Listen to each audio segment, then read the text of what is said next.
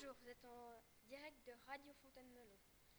Euh, Aujourd'hui, ben, on va vous parler de, des infos régionales et du sport.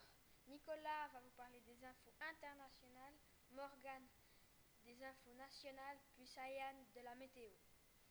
Alors, à Viège, le Grand Conseil valaisan ouvre une enquête sur une association valaisanne. Maintenant, on va parler du tennis. En Belgique, en Belgique Henri Laxonen, 344e mondial, sera le sauveur de la Suisse en Coupe Davis. Le cinquième match décisif, la Suisse a perdu 3-2 contre la Belgique. Je vais laisser la place à mon collègue Nicolas. Un crash d'avion en France. L'avion s'appelait l'A320. Le copilote était suicidaire. Le crash était un acte délibéré du copilote. 150 personnes tuées, dont une classe d'Allemagne. En Argentine, deux rapprochent et hélices de chaque hélicoptère se touchent.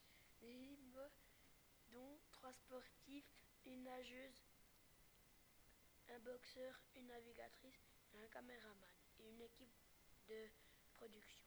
Je vais laisser la place à Morgane.